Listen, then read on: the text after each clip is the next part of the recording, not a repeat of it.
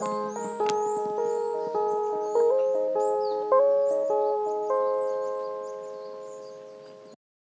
はようございおますはよう。ございます。今日も始まりましたラブ東京フォレストラブフォレラジオ部よろしくお願いしよます。ろしくお願いします。えー今日のタイトルはですね、またちょっと里山について、まあうん復習も兼ねて、もうちょっと掘り下げたいなっていう。なんかあの前回の話だとちょっとさらっと出てきた感が否めないので、ちょっと里山のことについてこう学知れてよかったなっていうの思いもあるし、もっとさらに知りたいなという思いが、ちょっと熱い思いがございまして、もうちょっと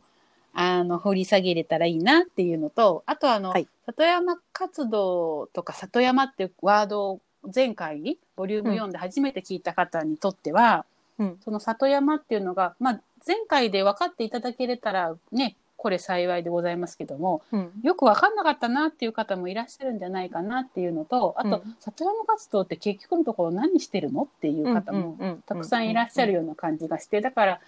あさちゃんが実際に里山活動十数年ね、やってらっしゃるけども、それ具体的に何をしてるのかなっていうことも一緒に掘り下げられたらいいなって思ってますが、はい。どうでしょう？はい。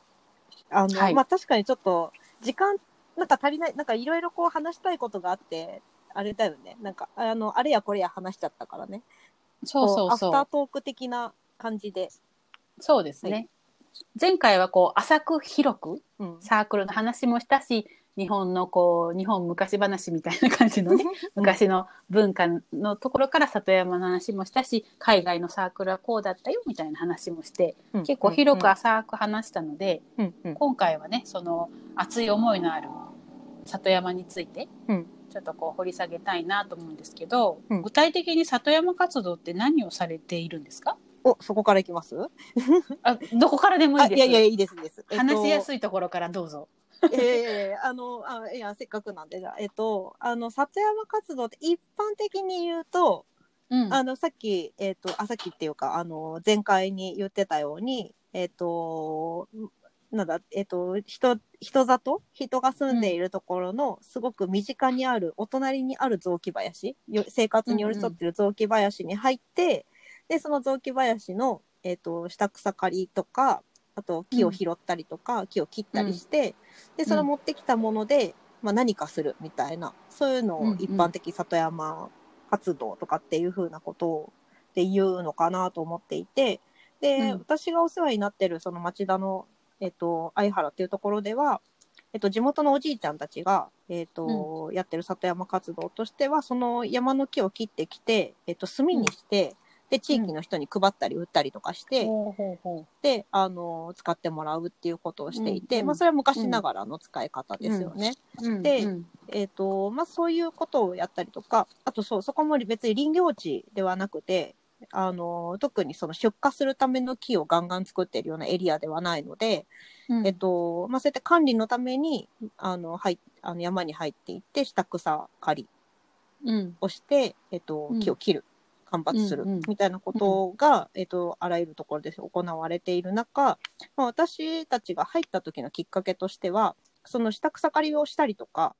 その木を切るっていう活動が、えっと、結構滞ってた時で、うんうんうん。うん。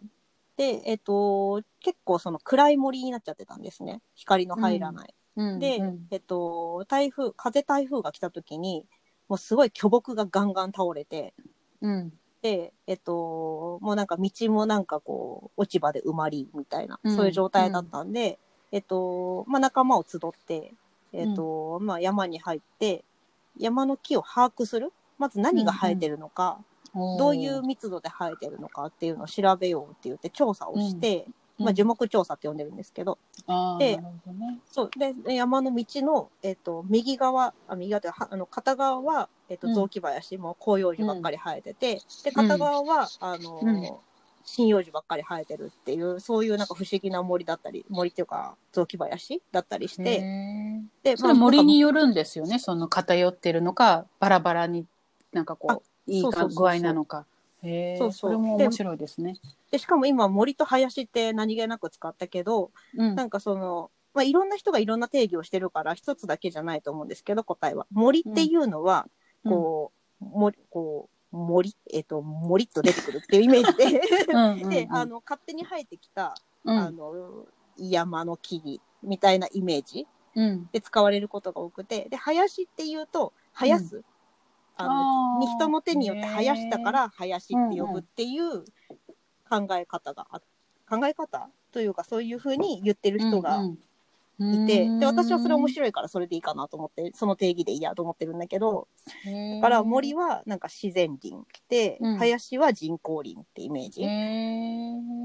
でその広葉樹ばっかりあるなんかその雑多なそのところはうん。森に近い。でうんえっと、針葉樹ばっかりが不自然にこう金均質に生えてるところは林うん。って呼んでいて、うん。でそれでもあのーその何落ち葉とかが全然取られないであの、うん。地面がふかふかになって栄養栄養過多になっていってうん。で木がこう根が浅くなって倒れやすいっていうのはこううん。山にこう人が入っていく都合上危ないじゃないですか。うんうん。危ない。そうだだからあのそれは良くないねっていうので、まあ、地元の人たちに山に入ってもらうきっかけも作ろうっていうことも言ってたんで,、うんうんで山にこれくらいの光が入るとあのその雑木林としていい感じみたいな、これくらい切ろうねっていう話をして、うん。間伐するための間伐材はこれが間伐するといいと思いますみたいなプロットをしていって。でその切,、まあ、切るのは切ってもらってその時こうチェーンソーとかまだ使えなかったからあの切ってもらってうんでその切った丸太で、うんその市民の人たちと一緒に、あのものづくりベンチ作ったりとかうん。しようって言ってたのね。うん。でそれを、えっと、ベンチ作りで最初助成金取って、うん。えっと、地域の学生と地域の人たちと一緒にやって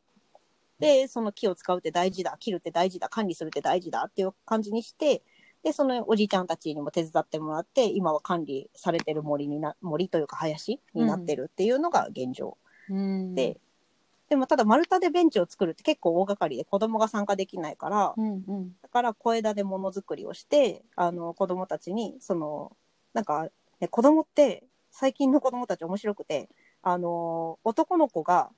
公園に集ってその山の近くの公園に集ってうん。ゲームゲームしてるんですよ。オンラインゲーム機でこうんううん。通信しながらやってて。うん。で女の子は野山を駆け回ってるみたいな不思議なこう現象をよく見かけるんですよ。まああの全員そうじゃないと思ううんんですよね。うんそうそう。確かに。でうん。そうでなんかこうせっかくこのいやこうちょっとちょっとそこ入るとだいぶ面白いぜと思って。うん。だからそのあの某某任天堂さんとか あの某ソニーさんとかに勝つっていうのをうん。あのなんとなくこう念頭に置いてその、うん。あのこっちでこう木削ってたりすると面白そうとかってゲームやめて寄ってきたら勝ったみたいな、うんそうね。そこが モチベーションにね。そうそうそうそう。ん。でまああとはエリア的に割とまあまああの東京ではあるんだけど田舎の方なんでうん。お母さんたちが寛容でうん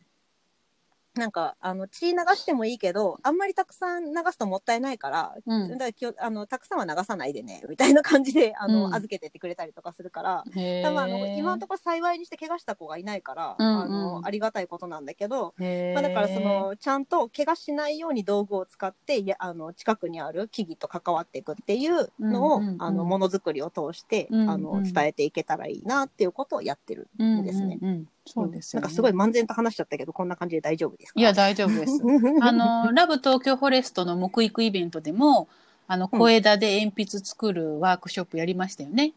あそうですね。そう。ましたね。うちの子もね参加させてもらったんですけどあれでやっぱこう、うんう今って鉛筆削り機でこう鉛筆削るからナイフを使わないじゃないですか。うん。うんだからあそこで、まあ、初めてではないけどほぼ初めてに近い形であのこう、ナイフを使ったっていう経験をねあそこでさせてもらったしあと他に参加してくれた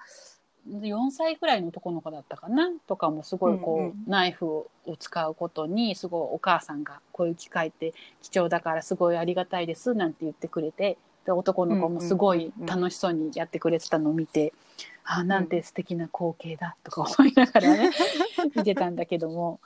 そういうのやっぱうんうんうん。り機会を作ってあげないとね子供がうん。自分からナイフを使いたいとかっていうのってね ないしうん。結局危ないからやめなさいとか言いがちになっちゃうからうんだからこう親とししてはそのちゃんと見守ってくれて安全に使える方法も教えてくれてでしかも子供が興味持ってくれるその鉛筆作るとかそういう目的もちゃんとね、提示してくれてっていう場があるのは本当に親としてはありがたいというか、うんそうでもなければ、親がわざわざ、あの、ナイフを使わせるってこともね、ないし、うんめんどくさいんですよ、親としては。でしょうね。そう、んそう。めんどくさいんですよ。そう。そうそう。なんかね、あの、道具っていうのも結構ポイント大事にしてるんですけど、うんうんそう言われてて思い出したけど、うん。なんかね、あの、まあ私は、あの、うちに、じ実家というか、こう、小さい時からうちに道具がたくさんあった家だったんで、うんうんあの、割と使えたんですけど、うん。なんか、あの、祖父の大体集めたもので、うん。手入れをしないとめっちゃ怒られたんですよ。うんおじいちゃんの大事な道具をってうん言われて、うんで、だからちゃんと使い、でもなんか道具を使うことがだんだん面倒くさくはなったんだけど、確かに、あの手入れし、手入れするところまで工程に入ってるから、でもなんかそれって、あんまりみんなやらないというか、うん。なんか、で、しかも、なんだっけな、小学校か中学校の時の先生が何の授業で言ってたか忘れちゃったけど、なんか人間は道具を使う動物だっていうのは実は間違いだって言ってて、道具は意外と使うって、あの、カラスとか。うん。猿とか。うん。だけど、道具を作ることができるのは人間だけだみたいなこと言ってて。おーって思うじゃないですか。確かにい。や、だから道具を、だから手入れして、だからまあ道具を作り出す、まあ確かにあのナイフを鋳造とかはしないんだけど、うん。家とかで。うん。だけど、あのーだ例えば手入れをして、あの、うんちゃんと使える状態を保っておくとか、うんあとはその道具がどうやって作られて、どこで作ってこられてるかとか知ってて、手に入れてきて、適材適所で使いこなすとかっていうのは、やっぱなんかこう人人間社会で人間として生きてるからできることで、うん。で、なんかその辺の、なんかそのカッターでね、うん例えばその同級生に切りつけちゃう小学生が生じるとさ、うん。やっぱすごくカッターが、あまあ、あの、すごくその事件自体が痛ましいから、それはとりあえずは、あの、普通に感じるんだけど、うんやっぱカッターの存在に対してもなんか悲しい気持ちになってきて、うんうんそうね。悪者ね。もっと豊かなことが、ね。うん。そうそうそうそう、もっと人間の生活を豊かにできるものがそんな使われ方するなんてっていうのがあるから、だからこうすると、あなたは人を傷つけるから、うんこういうふうにこう、歯歯の前に、うん。人間の体がある時には絶対に歯を動かしてはならないとか、うんそういうことを教えてあげたいなっていうのもあるよね。本当。まあ、でもそれもね里山の中にあったうんプログラムだと思うからもともと。うん。それはぜひ学校で取り組んでほしいね、本当にね。ね。そう。まあやってるとこはやってると思うんだけどね、うん。なんか前も言ったけど、その学校に取り入れてほしいのは、そういうか里山活動的なことと、あと性教育と、そこの、そこの2本立てはもうぜひね、だって人間の営みとして生命とかね、そういうこと、やっぱり勉強するの大事だよね。うんうん本当に。うんうん。うんそうそう。だから怪我するとか、まあ、性教育もそうだけどなんか大人が面倒くさいというか、うん。やるってなったらものすごいものすごい大変っていうことをこうどうやっていくかっていうのは、うんやっぱりこう今先生たちもね仕事が増えて大変だから、だから私がそのやってるエリアの近くの小学校は、あの、総合学習とか図工の時間に呼んでもらって、うん。あの、講師みたいのをややらせてもらったことが何年かやってたんだけど、あの、そうやって外注どんどんしていってもらうとね、ね。いいよね。いい人いっぱいいるからね。そうそうそうそう本当にそういうのをちょっとやってほしいなと思うけど、誰に言えばやってくれるのかな、いつも思う、うん。ね本当に。ここで言ってるだけじゃ何も始まらないけども、ね、なんか社会と戦う気になれば、教育委員会とかにちょっと強気で言うといいんだとは思うけど、ね。でもなんかそうするとなんていうか危ないやつって思われるから。あいや、思われないかもしれないけど、うんうん。思われるような気はするから、うん。だからなんか平和的に行くなら、やっぱ一個一個の学校の、その、ある程度校長先生とか教務主任とかの先生と、その気持ちを共有しっていう、あの、コツコツしたやつになっちゃうよね。まああとはすごい当たり前の話になっちゃうけどそういうことは学校に頼らずに各家庭がね親とこのうん。コミュニケーションの中で性教育だったりそういう生命とかそういう危険なものとかね、人を傷つけるということはどういうことかみたいなことをねちゃんと教えられたらいいんだけどもなかなかそうじゃない時代になっちゃいましたよね本当にね。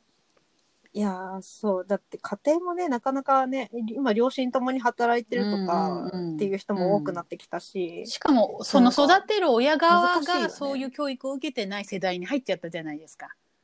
はいはいはい、はい。だからどうそっか確か知ら自分が教えられてられてないことを教えることは不可能だから、うん。うんだからなかなかね難しいね。そこはやっぱり知ってる人とか経験知識がある人が親の代わりに伝えていくってこと環境がねやっぱ大事になってくるのかなってね。思いますよね、うんちょっと超脱線しちゃいましたけど 里親いや、でもそれそうだなと、ね本当に思う。だって、里山とか環境教育とかってやっぱそういうことだねね。本当にうん。だからそういうことからもやっぱ里山活動って本当大事なんだなと思うしやっぱ私が里山活動ってすごいって思ったところはやっぱそういうところにもあるんだなっていうのはちょっと今改めて思い出しました。うん、そうそう。森を守るとかなんとかっていうことがきっかけだとしても結局は子供のね、そういう教育にもつながっているし、うん。なんか、私多分ね、そっちの方が私たちのグループは強かったかも。うんうんなんか人との関わり、うんうんなんか人がどう付き合っていくかっていうのの、なんか昔ながらにさ、だってあの、おじいさんは、えっと、おじいさんは山へ芝刈りにみたいうん。うんおばあなさんは、ね、のは必要じゃない、うんうん。そうそうそう、おばあさんが川で洗濯みたいな、必要、今必要じゃないのにやれって言ってもなかなか厳しいじゃないですか。本当に。うん、そうそう。だからなんかニューノーマルなん里山とか雑木林との付き合い方があるといいなと思って。ですよね。うん。だから、こ、のラブフォレラジオ部でも新しい時代の変化とともに変わっていく里山活動みたいなことも、なんか随時報告できたらいいですよね。あ、そうですね。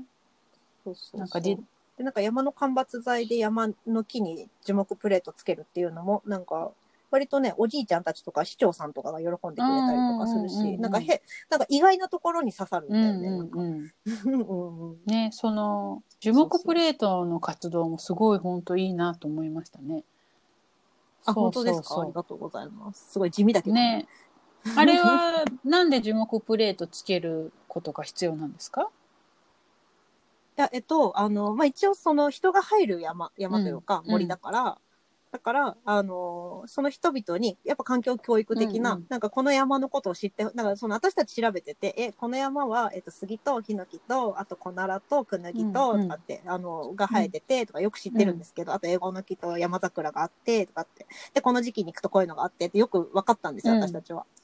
私たちはよく分かったんだけど、私たちよく分かって、あ、うん、私たち詳しい専門家みたいな感じで、こう知識独り占めしててもしょうがないから、それを伝えていかなきゃと思っていて、で、なんか本にしたりとか、本っていうか冊子にしたりカードにしたりはしてたんだけど、でもそれもなんかやっぱ現場で見てほしいし、なんか物のその、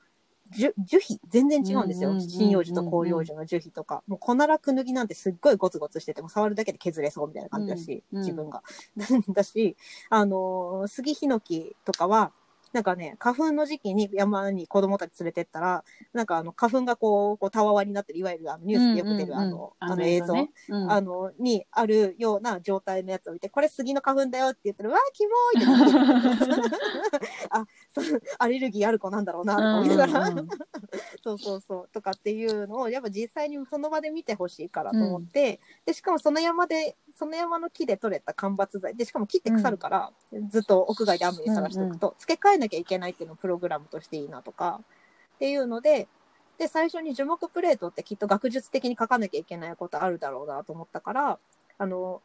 私当時学生ですっごい何も怖いもの知らずっていうかアホだったから、なんかその国立科学博物館に電話して、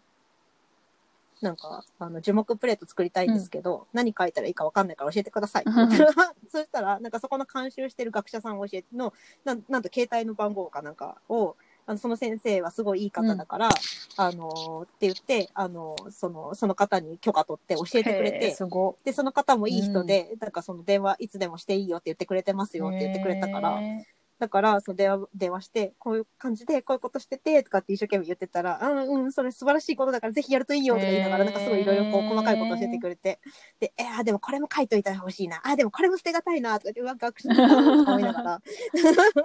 そうそう。で、それでお世話になって、で、こう書かせてもらってるっていうのが、あの、今の樹木プレートの成り立ちで、意外とね、ドラマチックなんです超ドラマチック。よね。まずその繋いでくれた人がまず偉いよね。その許許可を取って、ね多分この人だったら教えてくれるからちょっと電話番号教えていいか聞いてみるねって言ってくれたってことでしょ？うんうんうんまずうんまずその人がい。偉いし。そしてその優しく、もうこれも書いてこれも書いてって言ってくれたねおおじいさんも本当に心が広いというか優しそうなみお会いしたことはないけれども話を聞く限りでは すごい優しそうな方だなっていう。そうそうそうそう。で、そう。あの、で作り始めて、で、あと、あの、うん。漢字、やっぱなんか漢字の、えっと、名前って、木の名前ってすごく大事というか、日本人としては大事にしたいなと思ったから、ら地元のなんか書道の、書道を子供たちに教えてる、あの、おばちゃまに、こう字を書いてもらって、で、その字をその印刷してとかって、とかね、とかっていう、やっぱなんか人間との関わり、これはこれで、こういう人がこういうふうにやってくれたんだよとかって、これこれはこの人の奥さんがやってくれたんだよとかっていうことを説明しながら回れるから、なんかその、うん。その地域の人たちと、その山の環境みたいなのをつなぐプログラム作りをしてるっていう感じですかね。うんうんうん。素晴らしいいやですね。いやいや、随分長く喋っちゃっそういう。いやいやいや。だからね前回のボリューム4で里山とは何たるかみたいな話をしましたけど、た。うんうん。里山活動っていうのはその里山を守るだけじゃなくて地域のネットワークをちょっとつね強化するだとかうんなんかその素敵なおあのねおじい様に出会えたとかっていうね 素敵なこうこう新しい出会いも生むしうんなんかうんうんいい,、いいこと尽くしですね。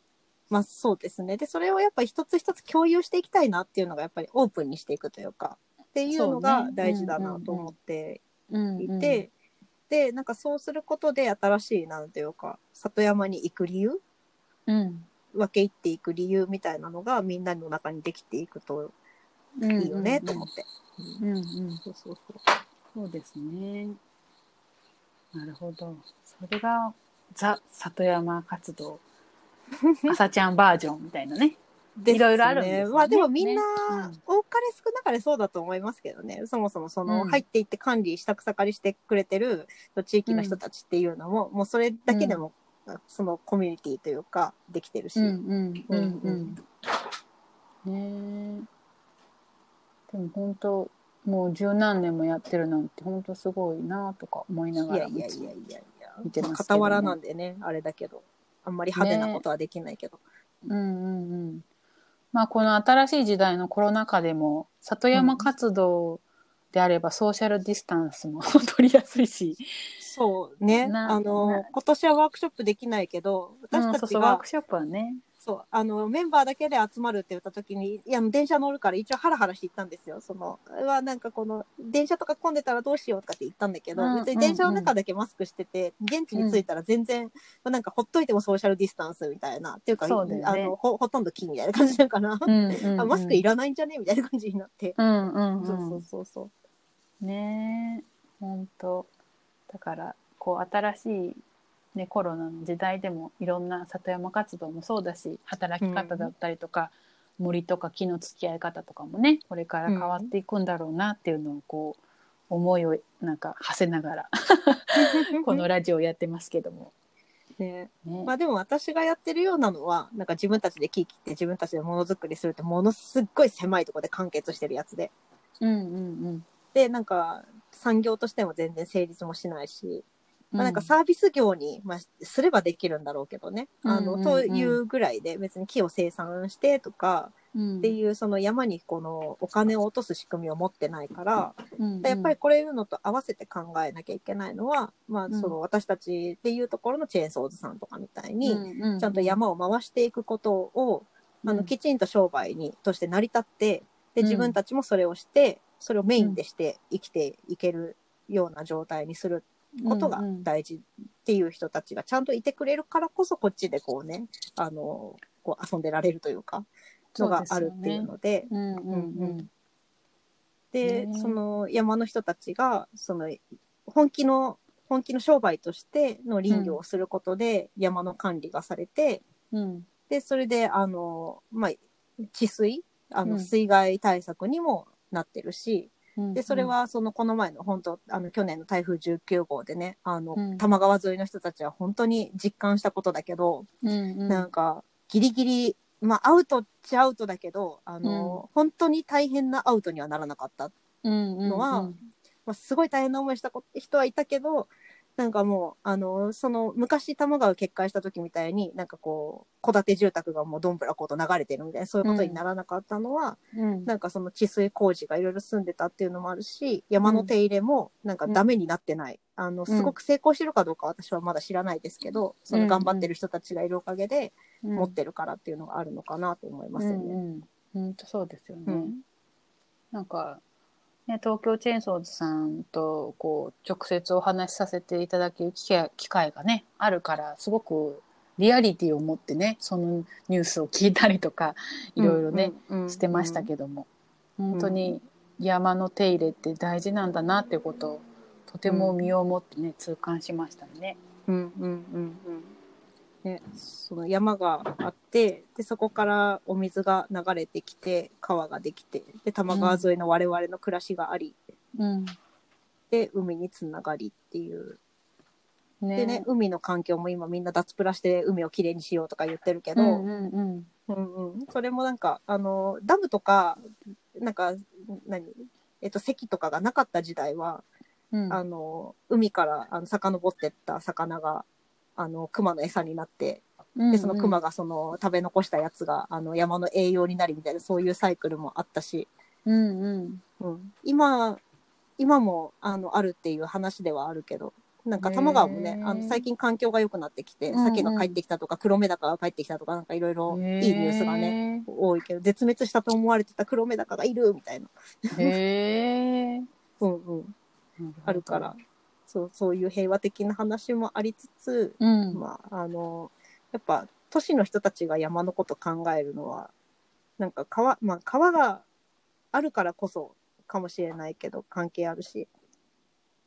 でしかもなんか地図見てるとわかるけど川大体のところ日本全国大体のところがあのすごいこう急じゃないです標高の変化が激しいから、川関係ないとこないんですよね大体。うんうん確かに。うんそうそうだからどっかしらねその水害リスクと常に隣り合わせで生きているからうんうん。なんかその産業としてきちんと回る山の管理っていうのをもう、まあ、私たちがこう考えなきゃねって言ってて何ができるかはちょっと分かんないけどうも、んうん。うん例えば木造のビルができるって言った時になんかちょっと山のことも考えてみるとかねうんうん。なんかそういうことはできますよね。本当ですよね。うん。まあ本当私たちに一体何ができるんだって考え始めたらちょっとなんか途方に暮れちゃうとこがあるけど まずはこのラジオを聞いてもらうなりなんかそれをきっかけにちょっとこうリサーチするなり、なんかし前の回でも言いましたけど知ろうとする姿勢とか気持ち、うん。っていうことがまず本当に大前提っていうか第一ですよね。そこがあっうん。でこその、あとはちょっとできることであれば行動に移すとかね。なんかうんうんうんうん。そういう活動につなげていくとか、まあそれはいろいろ人それぞれですけどまずは知ることから始めようっていうのね。ラブ東京フォレストの活動でもね。あそうだね。歌ってましたよね。知ることから始めようっていう、1回目のイベントのタイトルだったっけ？サブタイトルかな？ね、そうそうそう。やっぱ知らないと本当に始めようがないからうん。うんあの始めるかどうかは別としてまず知ろうよっていう話ですもんねあれはね。うん。うん。あとやっぱりなんかね、あのまあ、家建てるとか家具作るとかっていう人が、なんか山に遊びにい行けてうん。でその山でどういう木があって、うん。で自分が使う木がどういうものかみたいな、うん。なんかそういうのを知る知れるようなプログラムをしてる人が結構いて、うん。まああのね、東京ウッドなんかもあのバスツアーとかやってるじゃないですか。ねえ本当素晴らしい。そうそうだしあのチェーンソーズさんたちも植林体験とかやってるし、うんうんうんなんかそれあの東京だからその人たちがすぐ思い浮かぶけどうん。なんか飛騨飛騨にもそういう人たちがいるし、うん。あの岡山の西山倉にもそういう人たちがいるし、だからなんか遊びに行く先としての選択肢としてうん。ちょっと応援する気持ちがあった。でしかもレジャーとして結構ねあのグランピングのもっとなんかおしゃれなやつとかやってるんだって、へ うん、だから普通に楽しいよみたいな話もあるしね。えへえ。だからそうだ山へ行こうみたいなのが、うん。うんまず我々ができる第一歩だよね。ねえ。うん。本当だ。なるほどですね。じゃあ 今日もこんな感じでいい時間になりましたけどもどうでしょうか？あの、いや、むしろどうでしょうか。なんかすごい喋りすぎた感があって申し訳ないんですけど。いやいやいや、全然。あの、これでね、前回よりはちょっと里山について、あの、ご存知なかった方もイメージ持ってたかなと思うし、里山活動ってそんなことしてるんだっていうのをね、一つ知らなかったことを知っていただけだけでも、この回はちょっと意味があったんじゃないかと信じております。まあ、アフタートーク的な回ということで今ね。回はね。補足？はい、補補足足。はい。で、また次回は、あの、別のテーマでいきますので、はい今日はこんなところで締めたいと思います。はい。はい。じゃあどうも今日もありがとうございました。ありがとうござはいい、ました。また次回もよろしくお願いします。さようなら。お願いします。さようなら。